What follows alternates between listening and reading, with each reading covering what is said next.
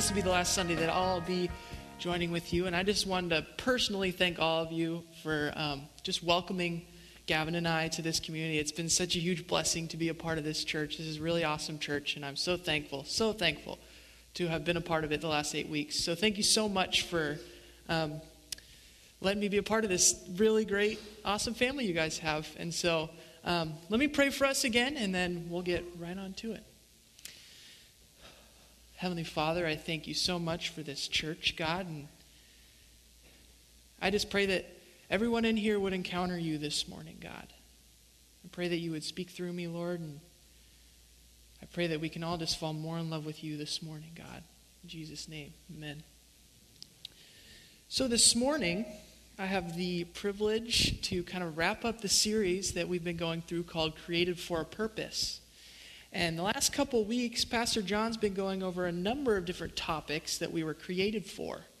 Um, so, for the past five weeks, he talked about how we were created to gather, that we were created for stewardship, that we are created for telos, we are created for order, and that we are created for communion with God.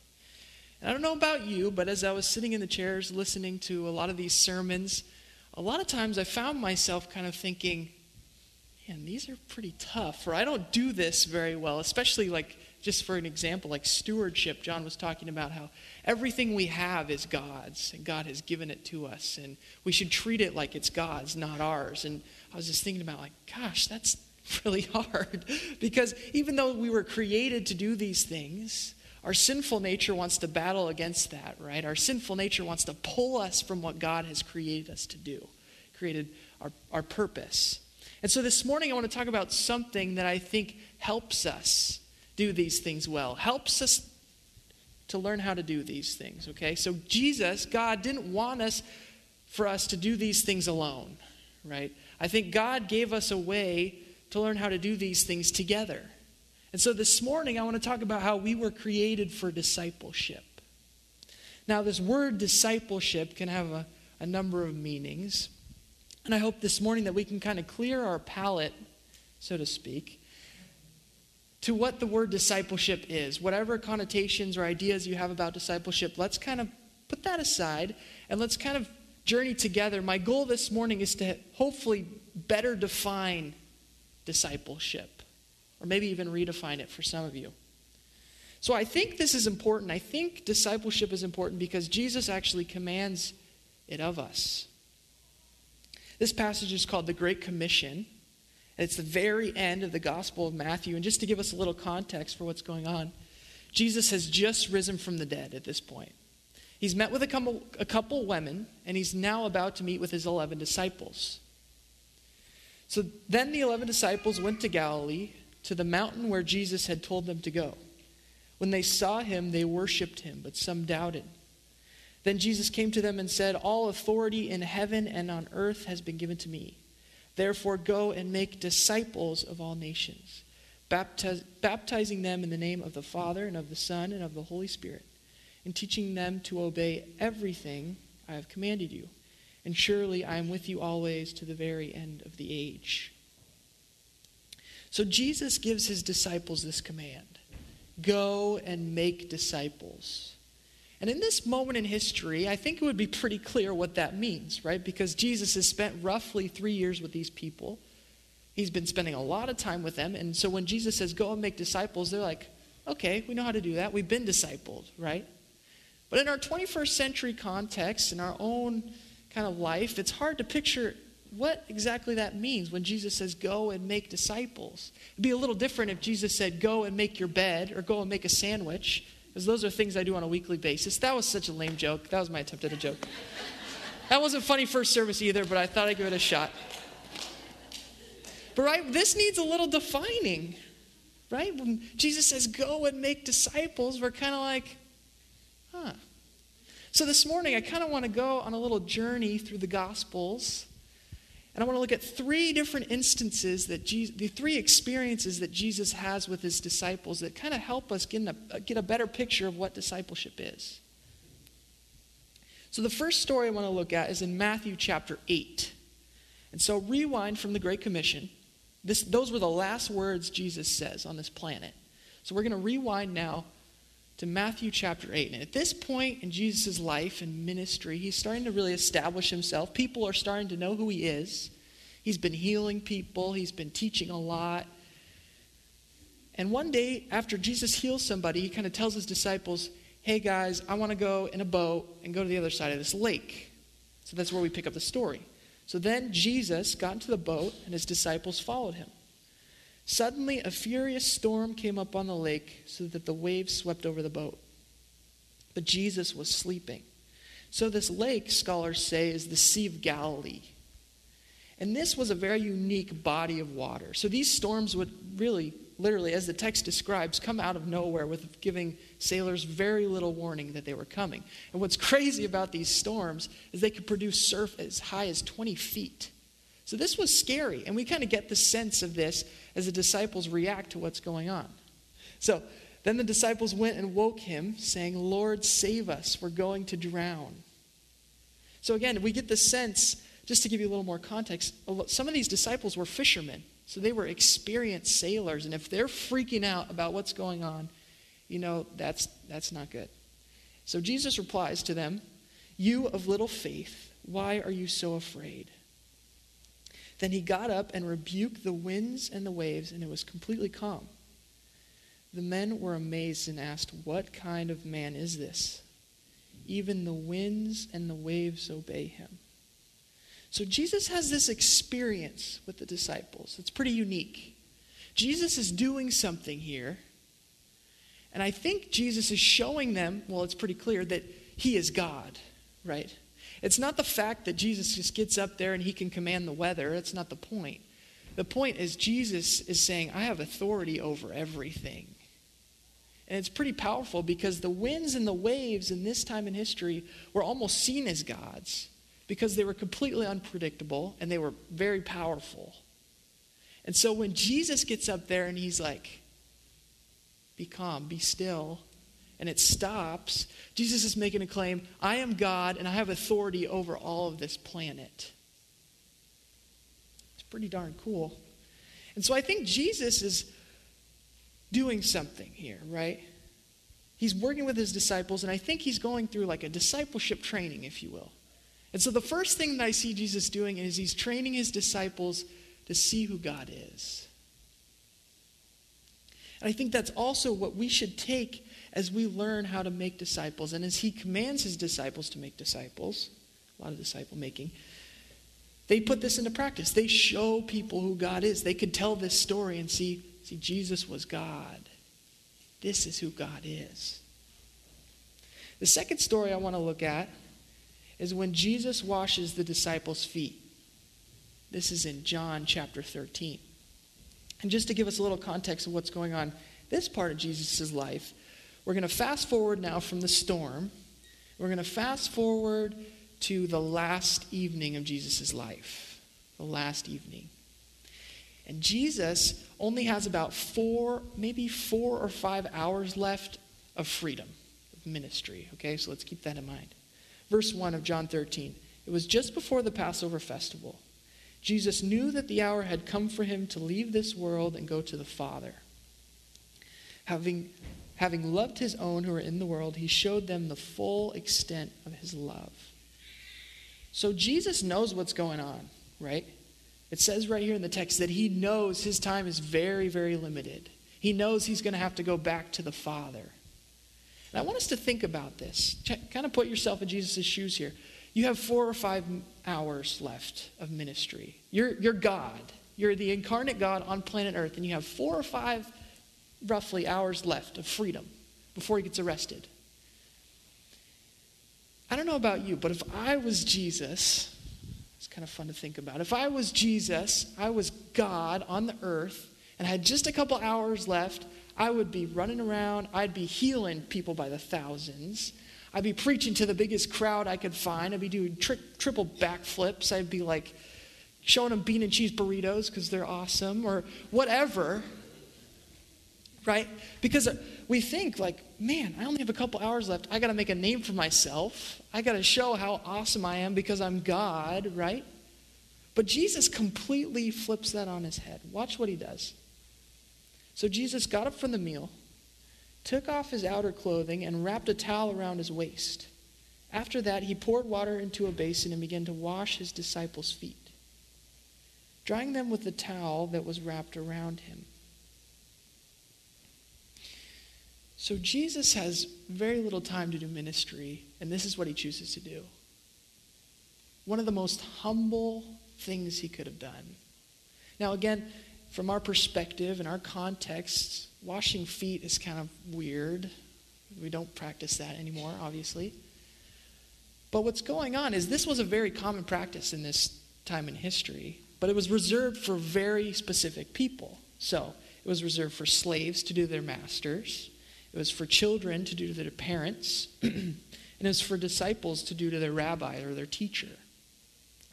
And so what Jesus is doing is flipping all of that on his head. He's actually like shaming himself. Look at what Peter says as Jesus comes to him. He came to Simon Peter, who said to him, Lord, are you going to wash my feet? He's kind of like, Jesus, what are you doing? Because again, we're dealing with a shame honor culture, and we kind of think like, what's the big deal? Just let him do it. But Peter, just a couple chapters ago, he's in some dialogue with Jesus, Jesus with all the disciples, and Jesus asks them at one point, he says, Who do the people say that I am? And they kind of list off a couple names. And then he says, Who do you say that I am? And Peter says, Jesus, you are the Son of the living God. You're the Messiah, the Christ, the one we've been waiting for. And so Peter is like, Jesus, I can't let you do this.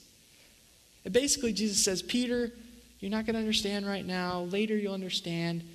And then this is what Peter responds No, you shall never wash my feet. So Peter is really concerned with the honor of Jesus here. He's really saying, Jesus, you're going to humiliate yourself. You're bringing shame onto your head by what you're doing. Why don't you get it? And Jesus basically responds and says, Peter, you're missing the whole point. This is what the kingdom of God is about. If you don't let me do this, you have no part with me. And then Jesus goes on and says, Now that I, your Lord and teacher, have washed your feet, you also should wash one, one another's feet. I've set you an example that you should do as I have done for you. Very truly, I tell you, no servant is greater than his master, nor is a messenger greater than the one who sent him. Now that you know these things, you will be blessed if you do them. So I think the second thing Jesus is training his disciples to do is to humbly serve one another. Jesus says what makes a disciple is they know who God is, they can see who God is, and they humbly serve one another.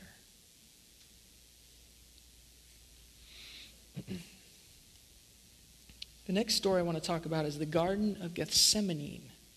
So, fast forward maybe just an hour or two after that whole scene, after the Last Supper, after communion, all of that, and now the disciples are in this garden.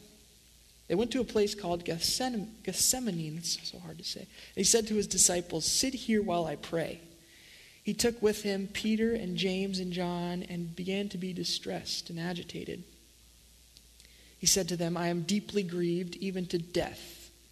Remain here and keep awake. So again, we get a very, another very interesting picture of Jesus. I don't know about you, but most of the time when I picture Jesus, I like to picture happy Jesus kind of the frolicking with butterflies, peaceful Jesus, right? Because Jesus is the Son of God, right? He's perfect. He must not get sad or scared or afraid, right? That's maybe what we imagine. That's what I imagine, at least. And we get a picture of total darkness. I mean, the imagery here is so powerful, distressed and agitated, and he's so filled with sorrow, he feels like he's dying. It's heavy. Heavy language using there. And I want us to think about how Jesus uses his disciples here. How he, in this moment of deep sorrow, of deep fear, I want us to really pay attention to how Jesus interacts with his disciples. Let's look at this. And going a little farther, he threw himself on the ground, this is Jesus, and prayed that if it were possible, the hour might pass from him. He said, Abba, which also is like daddy, daddy, father. For you, all things are possible.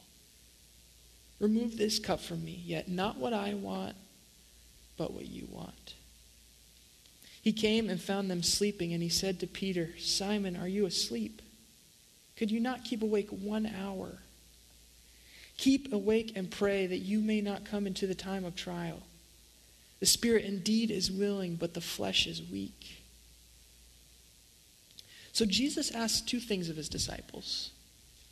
He says, Please be here, be conscious of what's going on, and pray with me.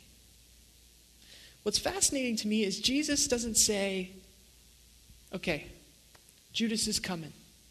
We need a game plan. Peter, James, you guys hide in the bushes. Tackle Judas as he walks up. I'll make a break for it. Right? He doesn't want like a five step, okay, let's get to the drawing board and kind of figure something out here, right? And I also think, again, I try to put myself in Jesus' shoes. I'd be like, guys, can you just encourage me? I'm about to die. I know I'm about to die. Can you tell me that I did a good job here on earth? Jesus doesn't want any of that. He doesn't want their advice. He doesn't want their encouragement. What he wants is for them to be there, to be conscious, to sit in the mess with him, to sit in the sorrow with him, and to pray. I think about so many times in my life when I've had a family member or a friend who's been in this garden, who's had so much sorrow and hurt, and I'm so quick to just give them advice so quick to say, oh, just read this Bible verse, it'll make you feel better. So quick to say, man, if you were more disciplined in your life, this wouldn't have happened. Or whatever, you fill in the blank, whatever kind of advice you, I would give somebody in that situation. But what's so powerful about what Jesus says and what Jesus is presenting as good discipleship is to be consciously there, to be present, and to pray. Jesus says, All I want you to do is be here with me, to sit in my junk, sit in my mess, sit in my sorrow with me, and pray with me.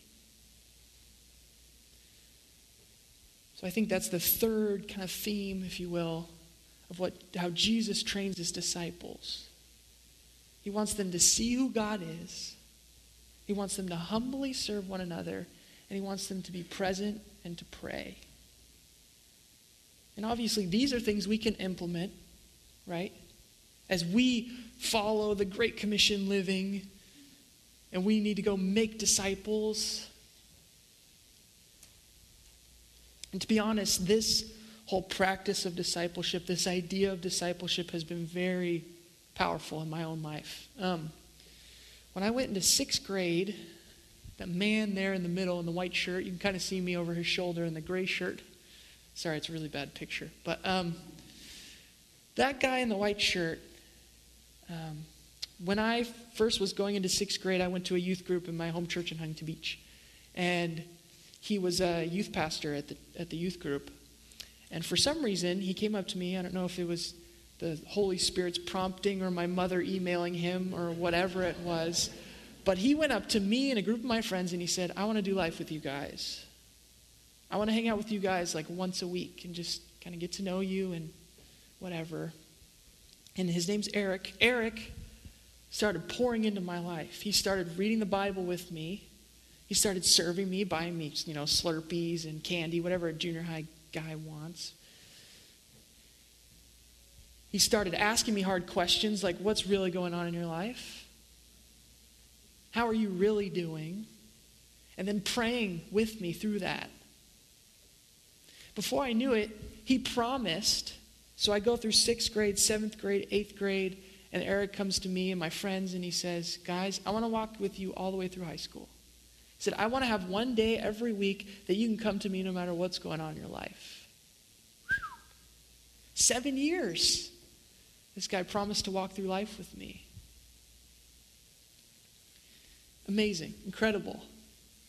And really, to be honest, what struck me was not the fact that Eric was very knowledgeable in the Bible or that he had all the right things to say or whatever, that he was fun. What struck me, what hit home for me, was the fact that there was another adult in my life, besides my parents, besides my family, that cared about me. That's what hit me. that there was another adult, for some reason, this guy wanted to hang out with me and my idiot friends once a week. And I was so confused by it.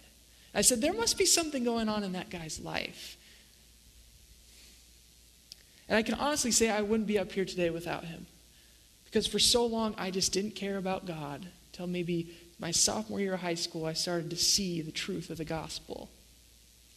But he was so powerful in that. And again, I'm not saying that every single person in this church needs to grab a group of kids and spend seven years of life with them.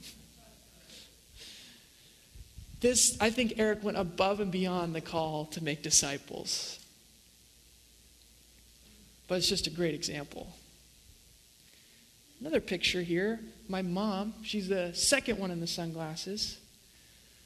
Um, kind of similar thing happened. A youth pastor came to my mom and, she, and he said, Dee Dee, my mom, um, would you be interested in kind of doing life together with five high school girls? And at first she was like, What? I'm a mom. Like, what, how can I relate to five high school girls? Are you kidding? And eventually she continued to pray about it and seek God in it. And eventually she said yes. And she started doing these things. She started reading the Bible with them, she started serving them, and just doing life together, asking them the hard questions How are you really doing? and praying with them. And she really started to have an impact on their lives. One day I was home, this was probably about a month ago, and I heard the girls talking, I was in my room because high school girls are very loud. And I heard one of them say, What do you want to do for the last day of school? And the other one responded, Let's come over here and hang out with Dee Dee. And I was kind of like, What? No offense to my mom, love my mom. But on the last day of school, a high school girl wants to go and hang out with my mom. I was struck by that and I was thinking about that. I was like, what? How does that even make sense? And you know what it was? These girls saw something in my mom. Again, it wasn't the fact that she had her life all together and that she's perfect or anything like that. It was the fact that she cared about them. There was another adult in their life willing to encourage them, to spend time with them, pray with them. They saw something in her that was attractive, and it was the Spirit of the living God. And they couldn't get enough of it on their last day of school. They wanted to hang out with my mom when I didn't want to be around any adults on my last days of school. I'll just go crazy, but never mind with that. Um, again, that model can be a little intimidating. I'm not saying that God, discipleship is purely you getting with a group of kids and spending time with them all the time. It's not necessarily what discipleship is. There's lots of things that we can do to pursue discipleship, to live out the Great Commission one way that I was thinking about is maybe you could pursue a friendship that you already have. Maybe be more intentional in that friendship. Maybe that friend, you just kind of sit there and hang out and you don't really get deep and it's just all servicey. What if you went deep? What if you pulled out a Bible and you said, hey, let's go through this together? Let's learn about this. What if you decided to serve that person? What if you went over to your friend's house and just started doing their dishes or their laundry? Humble service? Or what if you started asking the hard questions? Like, how are you really doing? And instead of just taking off, sitting there with them in it, praying with them, being intentional in that. You could also serve in the children's ministry. I mean, that's like picture perfect discipleship, right? They got it all laid out for you. You give a little Bible lesson, and then you can serve them. And again, you can continue to ask them about their lives, encourage them. Or maybe it's serving in the youth ministry, becoming a leader. Or it could even be as simple as dropping off some cookies, baking some cookies, and kind of sticking your face in and say, Hey, everybody, I bought you some cookies. Kids love that, love cookies. So there's so many things you can do to pursue discipleship, to live out this calling that Jesus gives us to go and make disciples. It doesn't have to be placed in some little box, in some sort of fitted structure. Jesus just wants you to be intentional with people.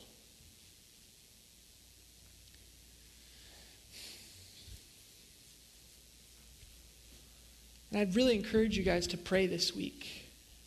Pray this week for God to really open some doors in your life, to bring in some young people. And if maybe if you're a young person in this room, seek out somebody that's a little farther along than you, somebody in love with Jesus, and figure out how they do things.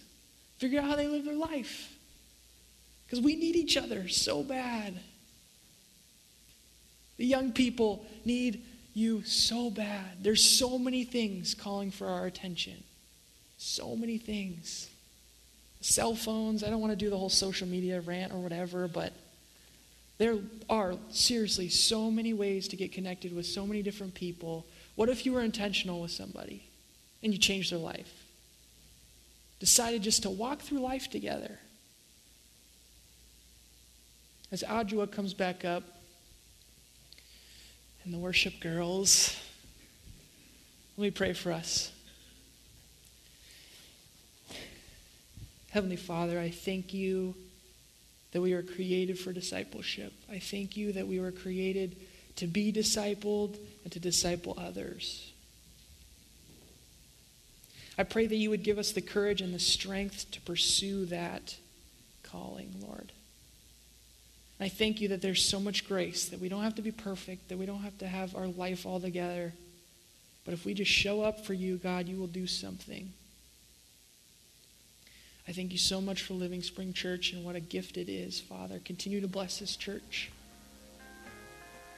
Thank you, Lord. In Jesus' name, amen.